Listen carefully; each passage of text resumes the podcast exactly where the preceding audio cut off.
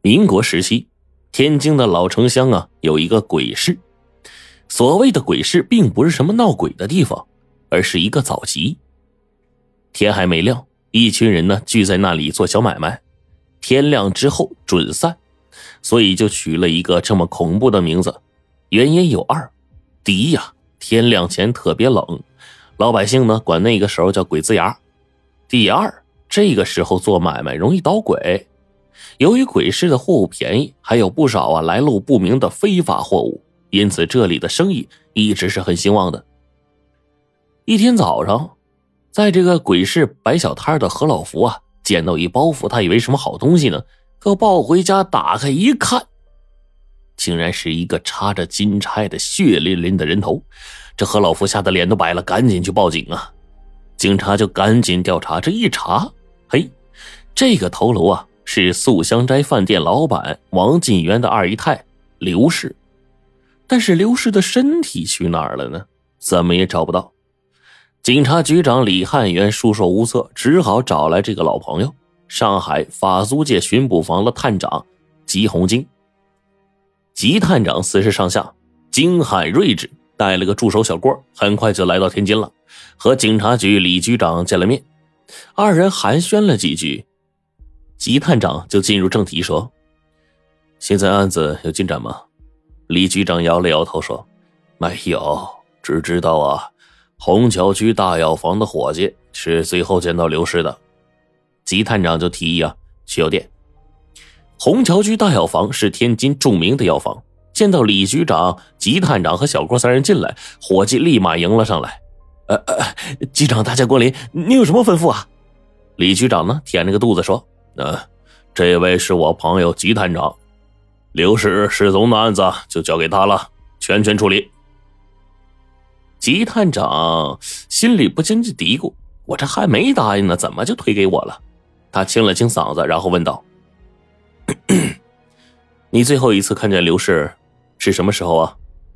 伙计回答：“我都告诉李局长了，发生凶案前一晚上，呃，七点半吧。”刘氏啊，从对面的吕祖堂出来，在我这里买了些药就走了。吉探长接着问：“他那天什么打扮呢？和你说话没有啊？”伙计想了想，呃呃，他那天穿着一身深红色的大衣，头上插着金钗，脸色好像不太好。而进来之后呢，说他患有心绞痛，买了些中药，其他的就没什么了。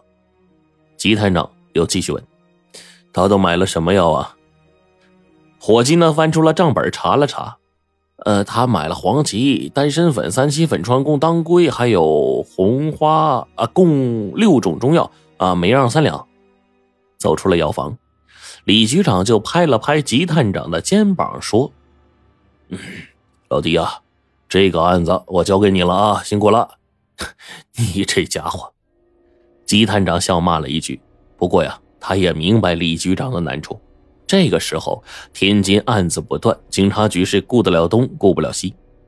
人头案的资料不多，小郭呢一边翻看着，一边用笔记本写，大体有了一个轮廓。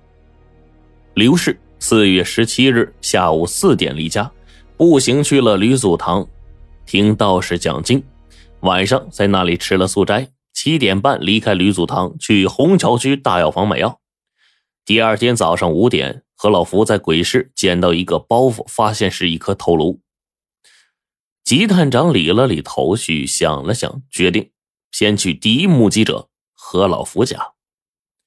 何老福啊，四十多岁，就是那种典型的老实巴交的劳动人民。吉探长和小郭刚进门，他就嚷着让老婆啊擦板凳、端茶倒水，自己呢向着吉探长啊叙述案情。这时候，何老福的媳妇儿端着茶水过来了。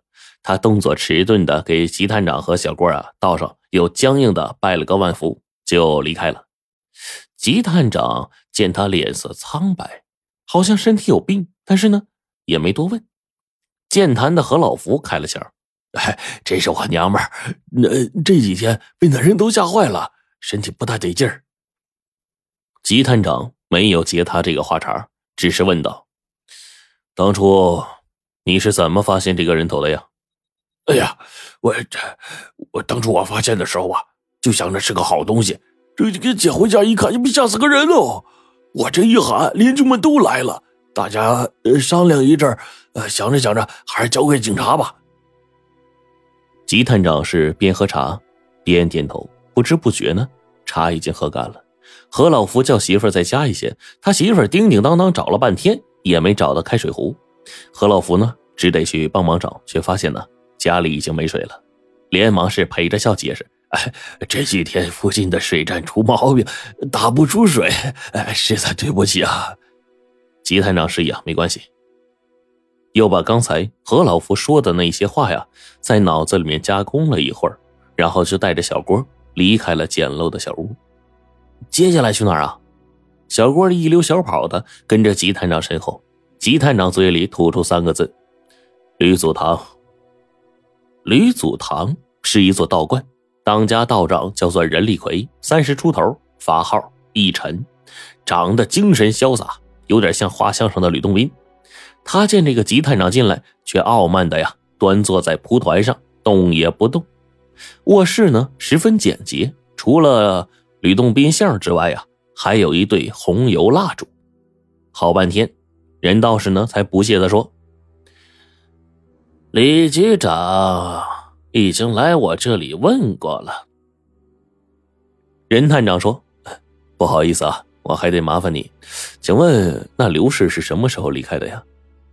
任道士说：“嘘，我只知道他是四点半来的。”至于什么时候离开的，我可不知道。我每天晚上都是按时出去散步，我出去时刘氏还没有离开。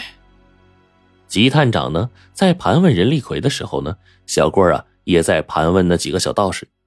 出来和吉探长对照之后，发现道士啊并没有说谎，而且他是当晚九点就回来了。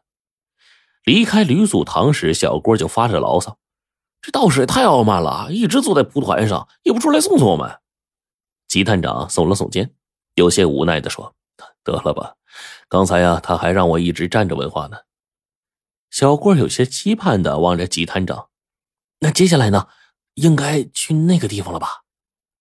吉探长脸上啊露出少有的得意表情：“走，时候不早了，咱们啊。”去吃好吃的去，说罢就朝前走去。半个小时之后，两人来到了王建元家。王建元果然是天津的富豪啊，住宅宽敞华丽，奴仆成群。他家素香斋厨子手艺更是绝了。跑了一天的吉探长和小郭啊，风卷残云，着实打了一番牙祭。小郭心里啊不是太有底，就凑过去啊，悄悄问吉探长。探长，咱们帮人家破案了吗？这现在吃这么好酒好菜好吗？吉探长啊，笑了笑，端起了一杯葡萄酒，冲着桌子对面的王进元敬道：“王先生，请您放心，我保证，十二个小时之内，肯定破此案。”